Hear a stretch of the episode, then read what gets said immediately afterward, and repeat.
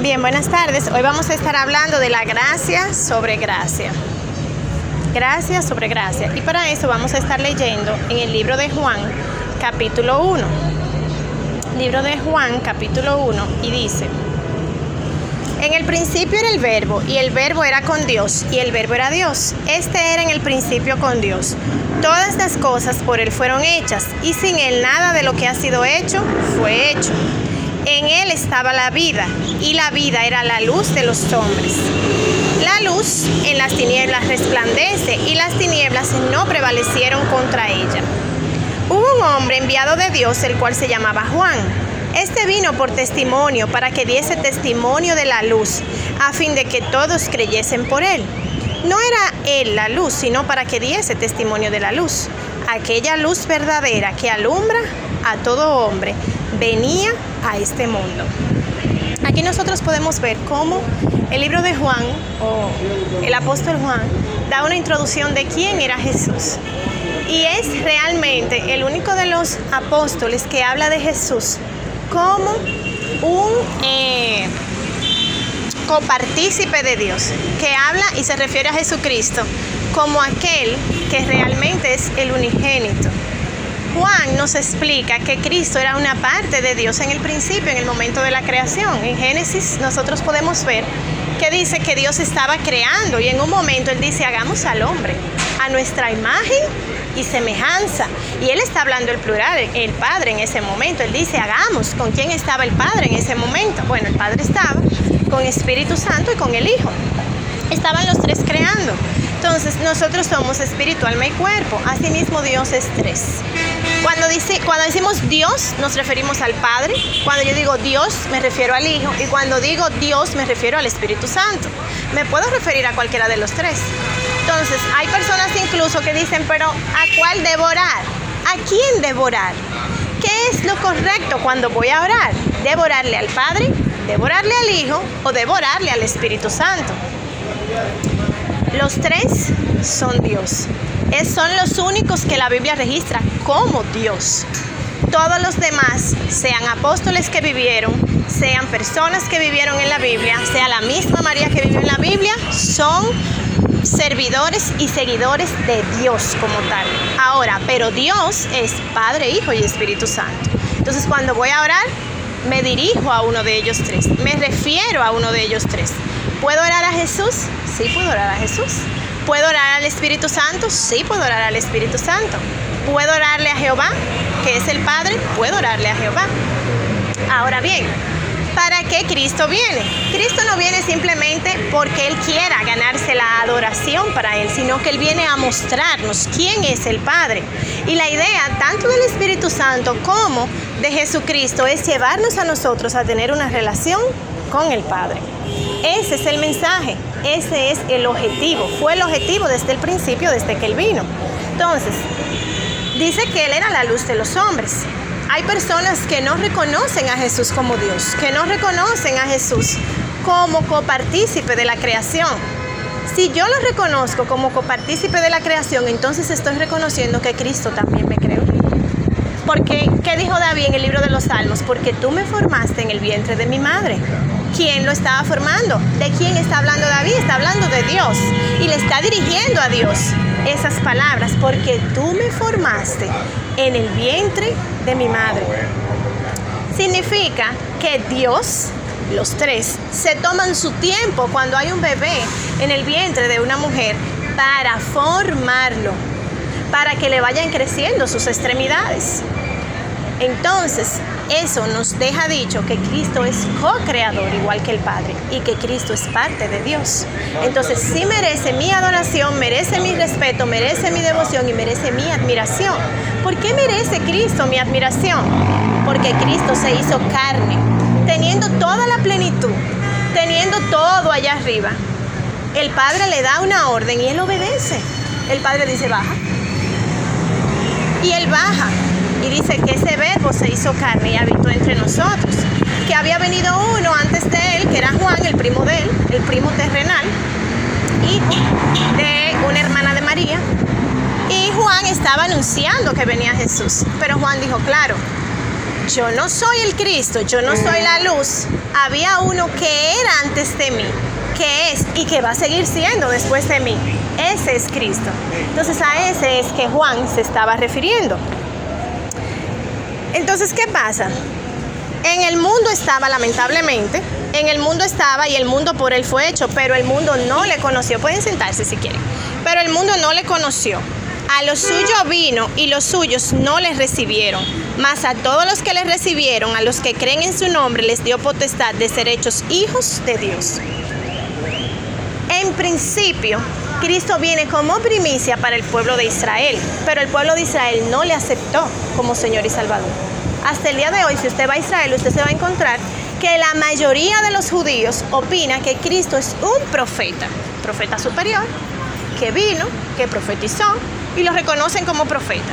Usted va a los islámicos que están ahí mismito al lado, que tienen el, Corán en la Biblia adentro con dos o tres cosas más que dijo Mahoma. Usted se lee el Corán y en el Corán revela a Jesucristo como si fuera un profeta. Ahora bien, el libro de Juan está en el Corán.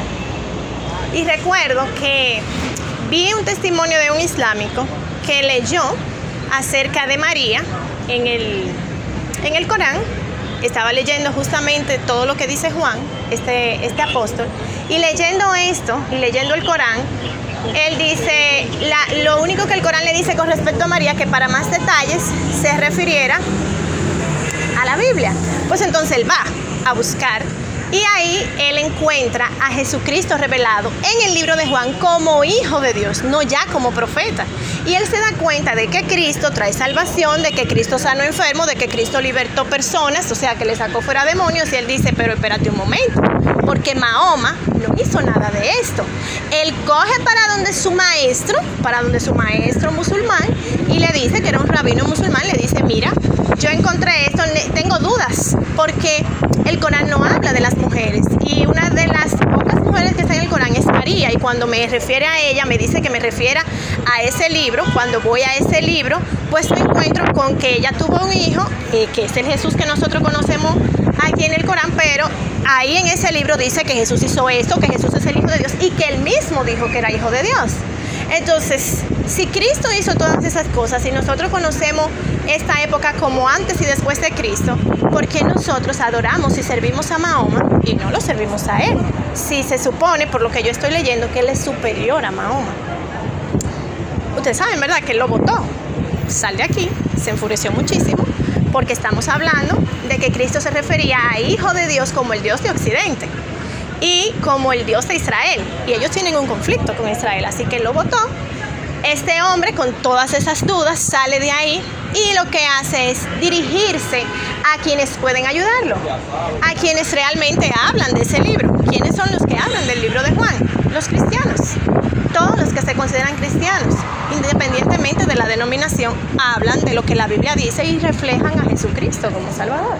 Entonces, él ahí encuentra a Jesucristo, tiene un encuentro con Dios y se convierte al cristianismo. Dice, pues yo no voy a, seguir siendo musulmán. Por eso hablamos de a quién devorar, a quién debo dirigirme cuando yo voy a orar. Entonces, lamentablemente el pueblo de Israel no les recibió como se suponía, pero a todos los que les recibieron, es decir, fuera israelita o no, a los que creen en su nombre les dio potestad, el derecho, la facultad de ser hechos hijos de Dios. Dice, Juan dio testimonio de él y clamó diciendo, este es de quien yo decía, el que viene después de mí es antes de mí porque era primero que yo. Porque de su plenitud tomamos todos y gracia sobre gracia. Pues la ley por medio de Moisés fue dada, pero la gracia y la verdad vinieron por medio de Jesucristo. A Dios nadie le vio jamás el unigénito Hijo que está en el seno del Padre, Él le ha dado a conocer.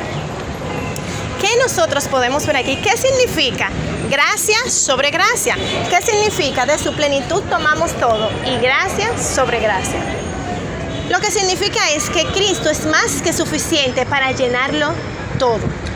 Incluso nosotros podemos encontrarnos en el libro de los Efesios que dice que Él sube que primero cuando él muere baja a las partes más bajas de la tierra y llevó cautiva la cautividad y que luego sube a lo alto refiriéndose a cuando Cristo asciende para llenarlo todo. Pero no vemos al mundo lleno de Jesús. Entonces, ¿qué se está refiriendo la Biblia?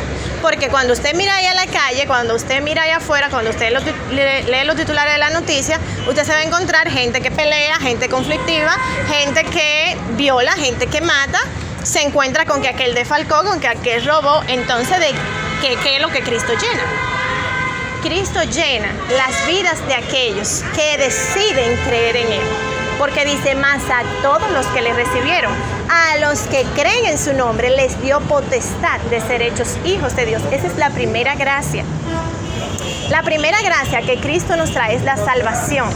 Es un regalo, es una gracia. Cuando aquí te dicen en un titular, le vamos a dar una gracia en la DGI para que paguen los impuestos, ¿qué le están dando? Un beneficio, un plazo para que la persona pueda en ese plazo no pagar y pagar cuando llegue la fecha. Si el banco te dice te voy a dar una gracia en tu préstamo para que el primer año tú no tengas que pagar intereses, ¿qué te está dando el banco?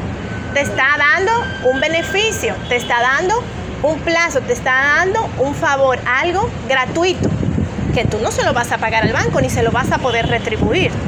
Asimismo es Cristo. Cristo nos da la salvación, es lo primero que da, porque viene y muere por nosotros. Pero esto es solo lo primero. Dice la Biblia que es gracia sobre gracia. ¿Por qué? Porque luego de que yo acepto a Cristo como Señor y Salvador, en el mundo espiritual usted se considera ya no criatura, ya no eres una criatura de Dios, todos somos criaturas de Dios, sino que pasas de criatura a ser hijo, que pasas de no estar inscrito en el libro de la, en el libro de la vida a ser inscrito en el libro de la vida. ¿Qué libro es ese? Dice el libro de Apocalipsis que el libro de la vida es aquel que se va a leer en el momento en que todos nosotros comparezcamos ante el tribunal de Cristo para ser juzgados. Y que el nombre que no se halla en ese libro es el nombre que va a ser desechado. Esa persona será desechada porque va a decir, bueno, yo no te conozco, mira, ¿qué vamos a hacer contigo? No te conozco. Apártate de mí. Por lo menos a este reino no puedes entrar. Entonces, ¿qué pasa? ¿Qué otro reino queda? Lamentablemente la gente no le gusta que le digan eso, pero el que no acepta a Cristo como Señor y Salvador no va a tener entrada al reino de los cielos y no le va a quedar otra cosa, porque espiritualmente hablando no existe este mundo, no existe el limbo, no existe un estado intermedio en el que yo estoy para purgar mis pecados. Eso no es lo que la Biblia dice, eso no fue lo que Cristo dijo cuando vino. Él habló de una parábola de un hombre rico y un hombre pobre. Y dijo que cuando los dos murieron, el hombre rico se hallaba en un lugar de tormento y que el hombre pobre estaba en el seno de Abraham. Significa que inmediatamente los dos murieron, ya ahí tenían previsto para dónde iba cada uno. Pero no era porque era rico, eso era una referencia. Era por la actitud del hombre rico. Y por, no era porque era pobre que él fue salvo, Lázaro, sino por su actitud, por lo que hizo en la vida. Porque uno se refugió en Dios y el otro se refugió en sus riquezas. Entonces, aquí en esta tierra yo decido para dónde quiero ir, yo decido si acepto esa gracia o no. Y si la acepto, entonces esa gracia me lleva a la otra gracia. ¿Cuál es otra gracia que Cristo nos puede dar? ¿Qué otro favor, qué otro beneficio nosotros podemos encontrar de estar a los pies de Cristo? Paz. Paz. Vamos a estar leyendo, igual en la Biblia, para ver. Dice, Romanos capítulo 5, versículo 1 al 4, justificados pues por la fe, tenemos paz para con Dios por medio de nuestro Señor Jesucristo, por quien también tenemos entrada por la fe a esta gracia, en la cual estamos firmes y nos gloriamos en la esperanza de la gloria de Dios. Y no solo esto, sino que también nos gloriamos en las tribulaciones, sabiendo que la tribulación produce paciencia, y la paciencia prueba, y la prueba esperanza. Y dice, y la esperanza no avergüenza, porque el amor de Dios ha sido derramado en nuestros corazones por el Espíritu Santo que nos fue dado. Cuando vengas a los pies de Cristo, lo primero que vas a encontrar es salvación. Pero a medida que tú vayas orándole, a medida que tú vayas diciendo, te necesito, necesito que el ejemplo que tú diste aquí en la tierra, yo necesito seguir ese camino. Yo necesito que tú me muestres el Padre. Yo quiero tener acceso al Padre. Quiero tener esa misma comunión con el Padre. ¿Podemos nosotros llegar a tener la comunión que Cristo tuvo con el Padre? Claro que sí. Dijimos al principio de este mensaje, para eso fue que vino. Si no, entonces por demás murió Cristo. Entonces, A pesar de las tribulaciones, te dice aquí que vas a tener paz. No es que no vas a tener situaciones, es que vas a tener con quién contar. Cuando vienes a los pies de Cristo, tú tienes a quien clamar. Se te presenta una situación, tú de una vez, Señor, ayúdame. Ayúdame porque te necesito. Y si se lo pides directamente al Padre, ¿te ayuda el Padre? Claro que sí, porque ya el Padre no ve tus pecados y no tiene un, un récord ahí guardado, un background de todo lo que hiciste, sino que el Padre ve la sangre de Jesucristo sobre ti, porque lo has aceptado. Y su sangre para Él, la sangre de su Hijo, es valiosa. Es muy valiosa porque todos nosotros fuimos comprados a precio de sangre cuando aceptamos a Cristo como Señor y Salvador. Entonces, otra gracia que Cristo nos da es que nos justifica. Estamos a los pies de Cristo. He decidido ser una nueva criatura, una nueva criatura. Decido entregar mi vida, decido bautizarme, que fue lo que Él hizo, bautizarme después de adulta, bautizarme después que tengo conciencia, decido bautizarme para poder creer y poder iniciar un ministerio en lo de Dios. Pero todavía puedo pecar porque soy humana, porque estoy en esta tierra, porque las tinieblas me van a poner tentaciones y porque no soy perfecta todavía. Ninguno de nosotros somos perfectos todavía. Entonces, ¿qué dice? También Juan, hijitos míos, estas cosas yo les escribo para que no pequen. Y si alguno hubiere pecado, abogado tenemos para con el Padre a Jesucristo el justo. Y Él es la propiciación por nuestros pecados. Y no solamente por los nuestros, sino también por los de todo el mundo. Él inmediatamente pecamos si le pedimos perdón a Dios, si nosotros vamos delante de Él. Cuando el acusador venga, porque la Biblia dice que todo lo que nosotros hacemos tiene una consecuencia, Dice el libro de Eclesiastés, así como el gorrión en su vagar y la golondrina en su vuelo, la maldición nunca vendrá sin causa. Todo lo que nosotros hacemos tiene una consecuencia, pero cuando el enemigo vaya a demandar la consecuencia delante del juez, que es el Padre, porque así lo establece la Biblia, dice también que tenemos un abogado, un abogado defensor que se llama Jesucristo. Entonces Jesucristo nos defiende, nos justifica, no porque nosotros seamos dignos de justificación ni lo merezcamos. Muchas veces nuestra propia falta de paz, nosotros mismos buscamos la falta de paz. A veces somos muy conflictivos, a veces lo queremos discutir todo, a veces queremos siempre tener la razón. Muchas veces también fallamos porque no nos llevamos de las alertas del Espíritu Santo. A veces pecamos y a veces hasta nos justificamos. Pero no nos corresponde a nosotros justificar nuestro pecado, sino pedir perdón. Y quien justifica cuando pedimos perdón es Cristo delante del Padre. Y esa es otra gracia.